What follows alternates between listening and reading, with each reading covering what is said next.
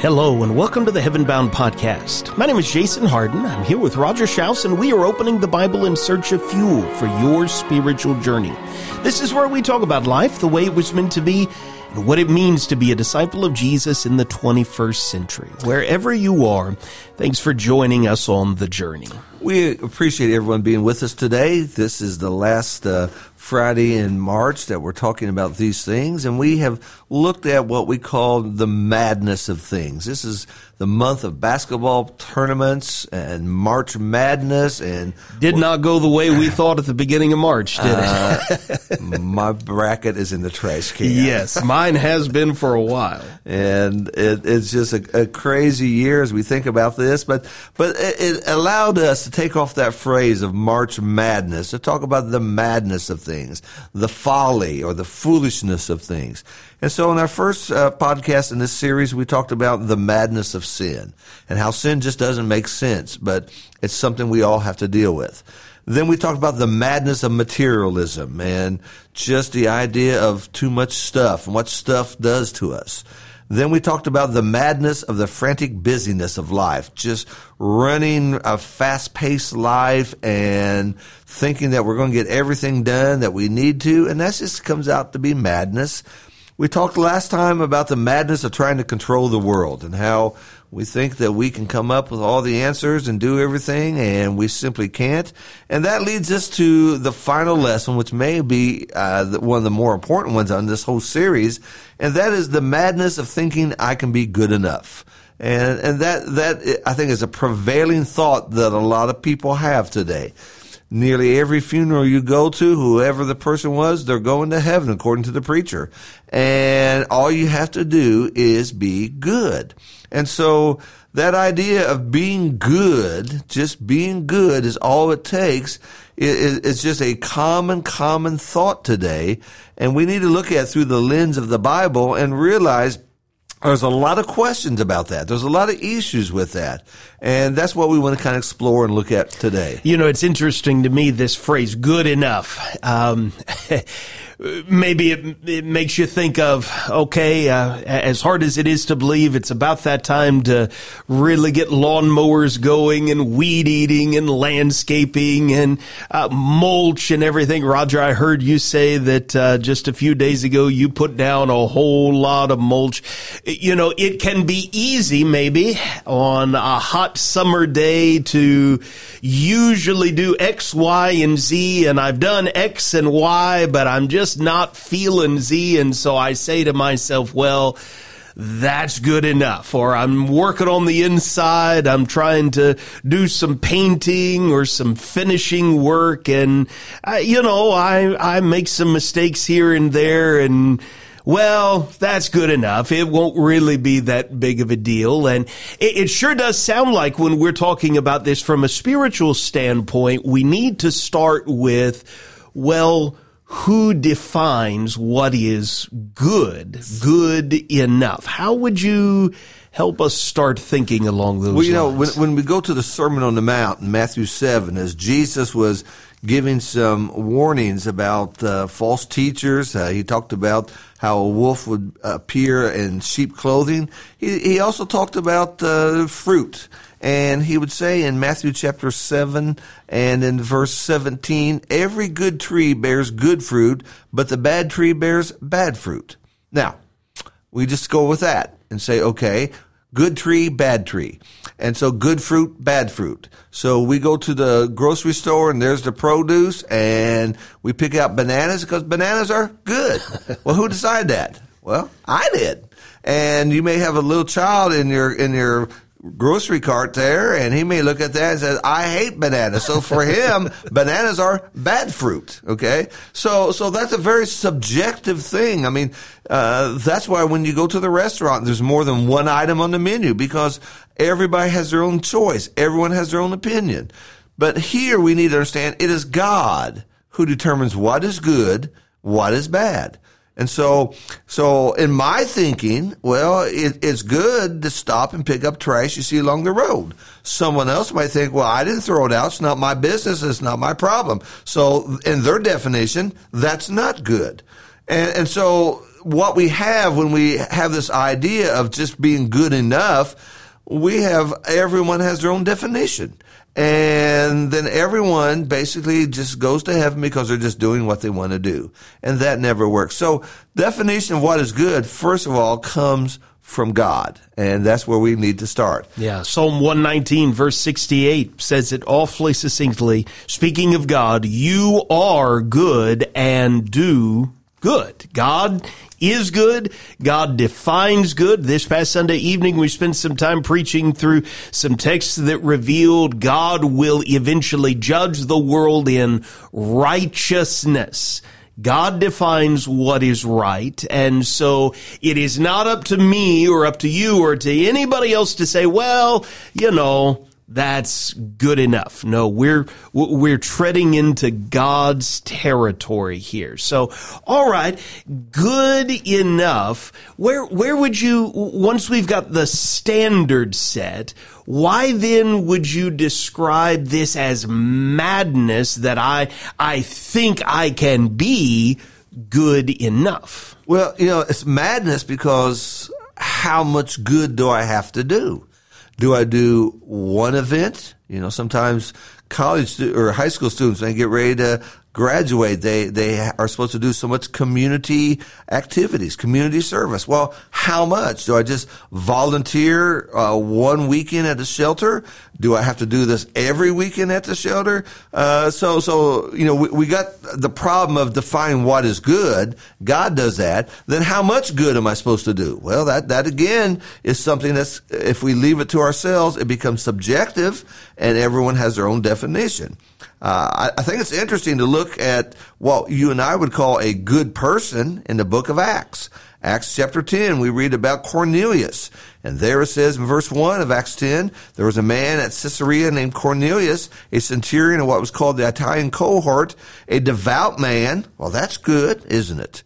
Uh, one who feared God with all his household. That's good, we would say. Gave many alms to the Jewish people. That's good, we would say. And he prayed to God continually. There's, there's four characteristics right there. We say, man, this guy is great. This guy is doing everything he should when you flip a couple pages in your Bible to chapter 11 of Acts, as Peter is now going back telling us what happened there, he would say in verse 14, he said that he would speak words to you by which you and your household will be saved. So there was a good man doing good things as our definition might be, but God determined he wasn't saved.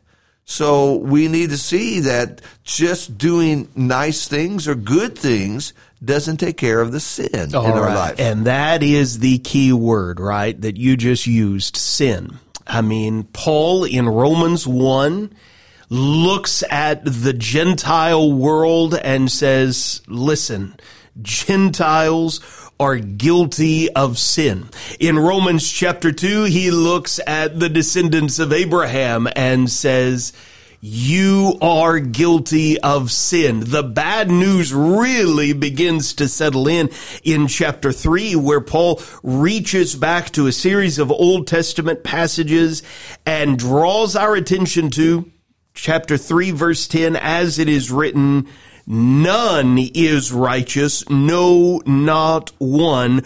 No one understands. No one seeks for God. All have turned aside. Together they have become worthless.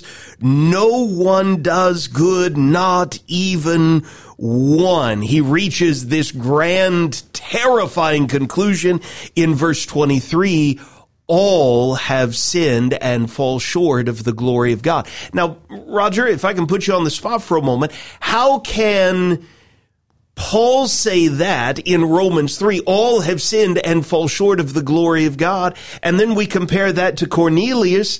I mean, he was given money away. He was praying. He feared God. How can both of those things be true at the same time? Well, they just are. And, and I think a lot of times what we have is what I call the balanced theology in our mind. You, yeah. you, you, you envision this scales of justice, you know, you got this balanced scales and you, you put something on one side and the scale goes down, you put something heavy on the other side and it goes out and, and you try to get it to be balanced just right. Okay. So, so I've done some wrong in my life. I got some sin. So that's kind of making the scales kind of point downward. Well, I start stacking good on the other side and all of a sudden the scales start reversing. And if I keep putting enough good in there, pretty soon the bad is higher. And what I realize is I, I've just changed the balance of things. Well, the problem with that is the Bible doesn't say that's how we deal with our sins. Okay, yeah. Sins do not evaporate. You move from one town to another town. You may leave things, but your sin goes with you. Sin doesn't go away with time. You know, there's, there's certain crimes somebody can say and they, they commit and the time period to arrest them is past. That doesn't work with sin. Sin stays with you. The only way to remove sins is the blood of Jesus. And so this idea, if I do enough good, yeah, you know, I, I, did some things when I was younger and I should have done them, but, but I'm really putting a lot of good in that basket now, so I'll get to go to heaven. That doesn't deal with that bad. Not at all. And only the blood of Jesus can do that. What this also leads to, right behind balanced theology, as I call it, is a, is a system of salvation by works. So the idea is if I do enough good stuff, then I have to go to heaven. God owes me heaven because of all the good that I have done. Paul would address this in Ephesians chapter 2, verse 8. For by grace you've been saved through faith, not of yourselves. It is a gift of God. And so you cannot be good enough to go to heaven. You cannot sit in a church building long enough to go to heaven. Sins in your lives can only be removed by the blood of Jesus. All right. So it's not that what Cornelius, for instance, was doing wasn't good. It's just that, and I think accurately so, he couldn't give enough alms to wash away his sins. He, he couldn't say enough prayers to nullify his sins. Cornelius was a sinner. He was going to hear words by which he could be saved, saved from his sin, right? And as you emphasized, only the blood of Jesus can do that. What's it sound like to buy into this madness of thinking I can be good enough, that makes me think of Jesus' parable in Luke chapter 18, where he told, verse 9, this parable to some who trusted in themselves that they were righteous and treated others with contempt. Now there's a lot there we'll come back to in just a moment. Verse 10 is the parable. Two men went up into the temple to pray, one a Pharisee and the other a tax collector. The Pharisee, standing by himself, prayed thus, God, I thank you that I am not like other men, extortioners, unjust, adulterers, or even like this tax collector. I fast twice a week. I give tithes of all that I get. Sure does sound like he thinks he is good enough. Absolutely. Right? Meanwhile, standing far off is the tax collector. He won't even lift up his eyes to heaven, but beat his breast, saying, God be merciful to me, a sinner.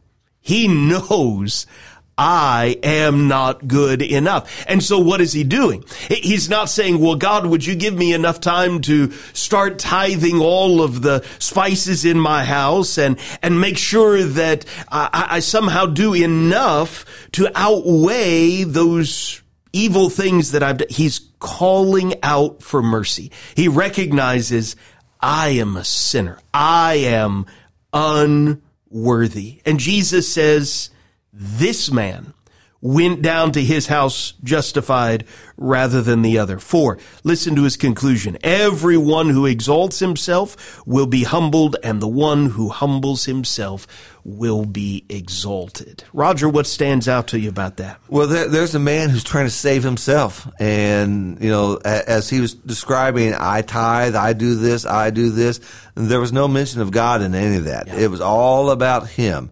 And so in his thinking, you know, uh, God must be checking the boxes off up at there and says, God's going to have to open the door up for me because look how great I am and that that wasn't true. He he did not recognize that he had wrongs in his life. But the other man who was beating his breast and just begging for mercy, I, I don't think we should get the picture that man was totally bad that he never did anything good. But he realized his salvation rested upon God, not upon himself. And he needed saved by God. And so that's, that's really the standpoint that we need to see here. A person may think from time to time, you know, I, I, I did some things I shouldn't have done this week, so I better get down to the church house this week. Well, why would you say that? Why would you think that? Are you thinking that, well, if I get down to the church house this week, then that's going to take care of something bad that I did this week? No. No, that, it doesn't work that way. I need to get down to church house because I need to honor my God and I need to praise my God. The, the bad I did is I need to seek what God says about that in his Bible. And I need to do what God wants me to do to, to get rid of my sins and to seek the blood of Jesus. But this idea that I am just good enough, Okay. Uh, that's just not found in the Bible. Yeah. Yeah. It strikes me that if I buy into that madness, it doesn't just affect me. Maybe it affects the way that I look at others, right? We heard Jesus at the, or the, the very beginning of that parable Luke tells us that he told this parable to some who uh, looked at themselves as righteous and treated others with contempt. This is a, this is a double tragedy. because it not only blinds me to who I really am, thereby creating or nurturing, maintaining this disconnect between me and my God, but it also somehow gives me in my own mad thinking the license to, to look down on other people. And you can read Matthew, Mark, Luke, and John. It sure does seem to me like Jesus has the strongest feelings, the sharpest words for people who thought in their own minds, I'm good enough, and somehow that gives me the right to look down on other people. Roger, why is that absolute madness? Well, it's madness because they, they fail to see, as you just said, their own self. Yeah. They too are a sinner and they too need Jesus just as much as everyone else. And this idea that I'm better than you are, you know, look at me, I'm in a church house and you're not, so I'm better than you. No, that's not true. Not true at all. And, and Jesus demonstrated that by going to the home of tax collectors. He demonstrated that by being with, with, uh, Samaritans and other people like that. So J- Jesus would include all people. And so all of us are on the same level. We need the blood of Jesus Christ. We need God in our lives. Now, what, what's interesting is you don't find the Bible really saying just be good. Yeah. I mean, that phrase is just, just be good is all you need to do. You don't see that. But what you do find is be conformed to the image of Jesus. Yeah. Uh, Romans 8, 29. What you do find is be holy like he is holy. 1 Peter 1. What you find is to forgive even as God has forgiven you in Christ Jesus. Ephesians. Or to love as God loves. Ephesians 5. And so, so what, what, what you see over and over is the standard is not just checking off, hey, you know, I, I, went down and I, I stopped by Goodwill or some other place and I donated some stuff I don't want anymore. And that's a good thing to do. No, no, the, the thing is, is my character like Jesus? Is my heart like Jesus? Am I doing what Jesus would do?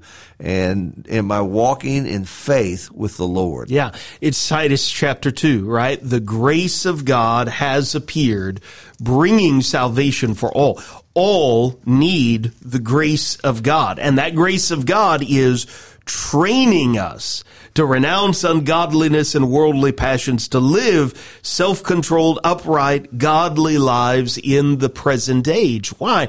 Because Jesus in Luke chapter 17 said, listen, when you've done all that you were commanded, say, we are unworthy servants. We have only done what was our duty. To believe otherwise is madness.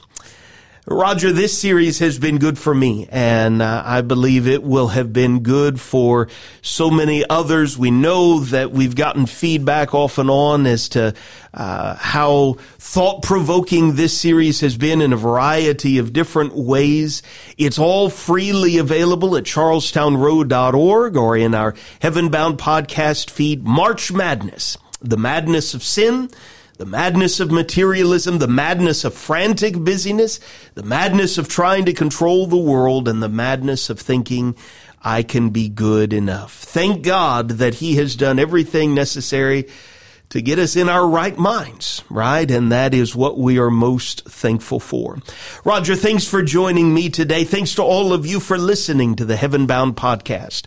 We hope this series has helped you set your mind on things above and given you a little more fuel for the journey. If you found it helpful, we would love it if you would take the time to share with others. In the meantime, always remember when you're walking with Jesus, you're heaven bound and the best is yet to come.